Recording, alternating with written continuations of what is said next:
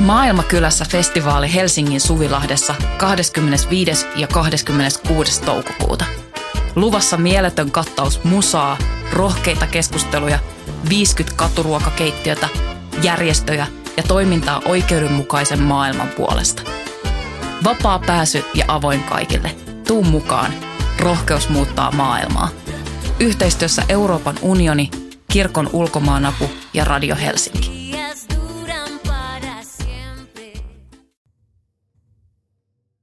Voima 6 kautta 2023. Teksti Antti Kurko. Lukija Emilia Miettinen. Anturiyhteiskunnan osana.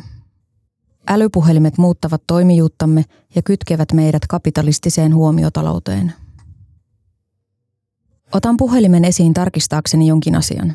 Näytön avautuessa huomaan ilmoituksen jostakin kiinnostavasta – Uppoudun siihen ja etsin lisää tietoa internetistä. Jaan sen sosiaalisen median tilille ja samalla huomaan ystäväni jakaneen jotain kiinnostavaa. Aikaa on kulunut jo 20 minuuttia ja olen unohtanut, mitä varten alun perin kaivoin puhelimen esiin. Haluaisimme usein keskittyä enemmän työhön, kumppaniin, perheeseen tai kirjaan, mutta päädymme älypuhelinten kanssa yhä useammin eräänlaiseen luuppiin, jossa koemme menettävämme hallinnan omasta toiminnastamme. Minna Viigreen, digitaalisen teknologian tutkija Aalto-yliopistosta, on perehtynyt älylaitteisiin liittyviin kysymyksiin vallasta, vuorovaikutuksesta ja toimijuudesta.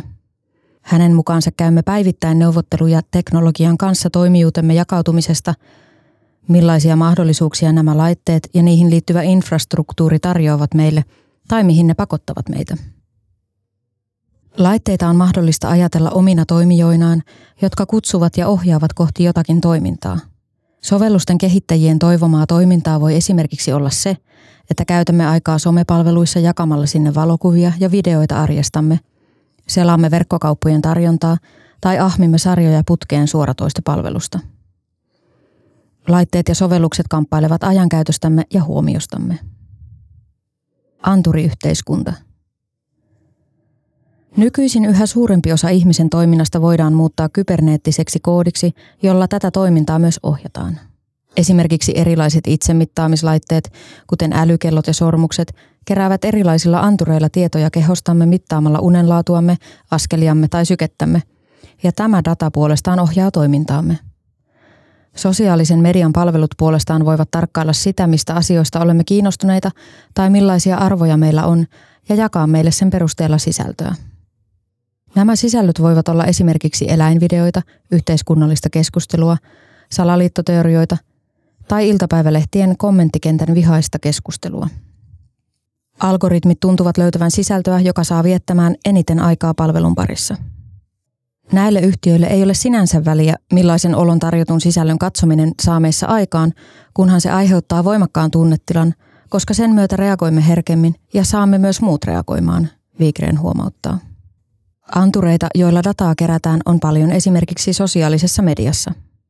Viikreenin mukaan elämme eräänlaisessa anturiyhteiskunnassa, jossa erilaisilla sensoreilla kerätään ja tallennetaan jatkuvasti tietoa meistä. Datan kerääminen ja palveluiden addiktiivisuus ruokkivat toisiaan.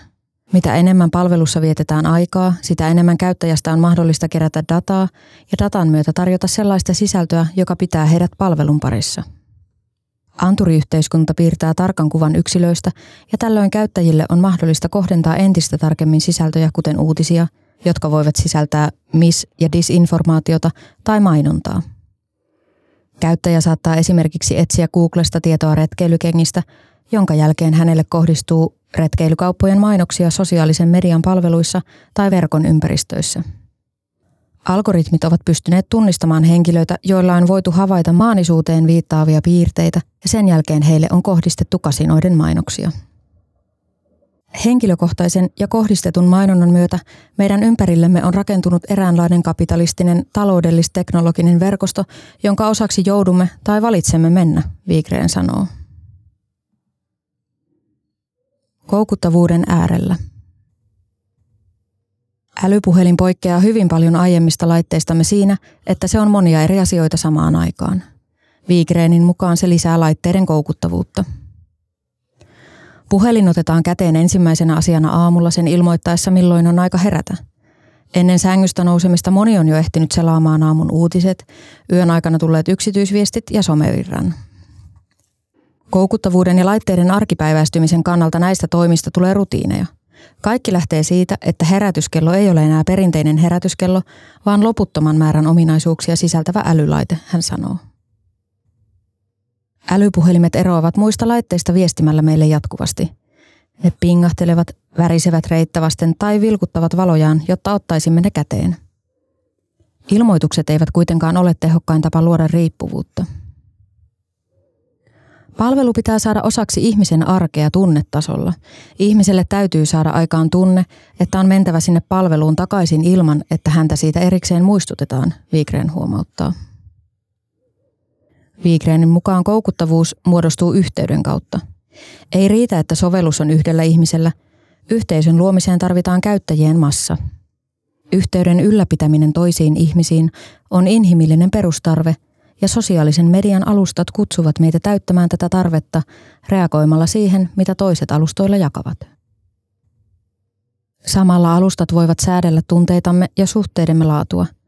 Kaverin päivitykseen reagoimattomuus saattaa aiheuttaa säröä sosiaaliseen yhteyteen. Todellisuudessa algoritmi on saattanut piilottaa viestin, eikä toinen ole koskaan nähnytkään päivitystä. Yhteyden vaalimisen tarve sosiaalisen median kautta voi aiheuttaa myös stressiä ja syyllisyyden tunnetta. Neuvotteluja käyttäjien ja koneiden välillä.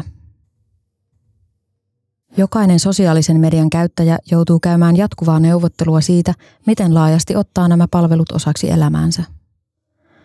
Somesta ja laitteista saatetaan pitää, koska ne tuovat hyviä kokemuksia arjen keskelle. Niiden pitäminen hallinnassa saattaa aiheuttaa ongelmia. Mikäli henkilö päättää, ettei halua somea elämäänsä, niin hänen on kysyttävä itseltään, minkä ulkopuolelle jättäytyy. Moni saattaa pitää sosiaalisen median tiliään ainoastaan sen takia, että se on pakollista töiden vuoksi. Tai oman urheiluseuran viestintä saattaa tapahtua vain Facebookissa, tai jokin kulttuuritoimija tiedottaa tapahtumista ainoastaan Instagramin kautta. Ruudulta päälle vyöryvät tykkäykset, voimaannuttavat kampanjat, trollaaminen – Vaihtoehtoiset totuudet tai maalittaminen ja muut vahvasti tunteisiin vetoavat sisällöt lisäävät selaamista, silmäilyä ja visuaalista kuluttamista. Samalla ne saavat voimaan huonosti tai ainakin vievät liikaa aikaa. Moni päättääkin pitää somepaaston poistamalla sosiaalisen median palvelut väliaikaisesti laitteistaan. Viikreenin mukaan tällainen somepaasto voi muuttaa ihmisen suhdetta palveluihin niin, että niiden käyttäminen on tulevaisuudessa helpompaa. Se ei kuitenkaan muuta itsessään kapitalistisen huomiotalouden ympärille rakentuvaa infrastruktuuria, johon kaikki käyttäjät ovat jossakin suhteessa. Infrastruktuurin muuttaminen on Vigreenin mukaan erittäin vaikeaa ja vaatisi massojen liikehdintää. Hänen mukaansa sosiaalisen median ja internetin ympäristöt ovat arkipäiväistyneet osaksi elämäämme niin voimakkaasti, että meidän on vaikea kuvitella niiden rakentuvan muun kuin kapitalistisen huomiotalouden ympärille. Ajattelemme, että meillä on aika vähän mahdollisuuksia vaikuttaa toimijuuteemme. Eräs tutkimukseni osallistuja sanoi, että en haluaisi olla Googlen vanki, koska Googlehan tätä maailmaa hallitsee, mutta niin se nyt vain on, Viikreen sanoo. Minkälaisia nämä vaihtoehtoiset verkon ympäristöt voisivat sitten olla? Toivoisin, että palvelut ja laitteet auttaisivat rakentamaan oikeudenmukaisempaa ja kestävää yhteiskuntaa kaikille. Ne palkitsevat nykyisin ahkerimpia käyttäjiä, jotka tuottavat eniten dataa – Voisiko sen sijaan palkita sen, joka käyttää vähiten palvelua? Monien hyvinvointia edistäisi se, että alustat ja laitteet kannustaisivat käyttämään niitä vähemmän, Viikreen visioi.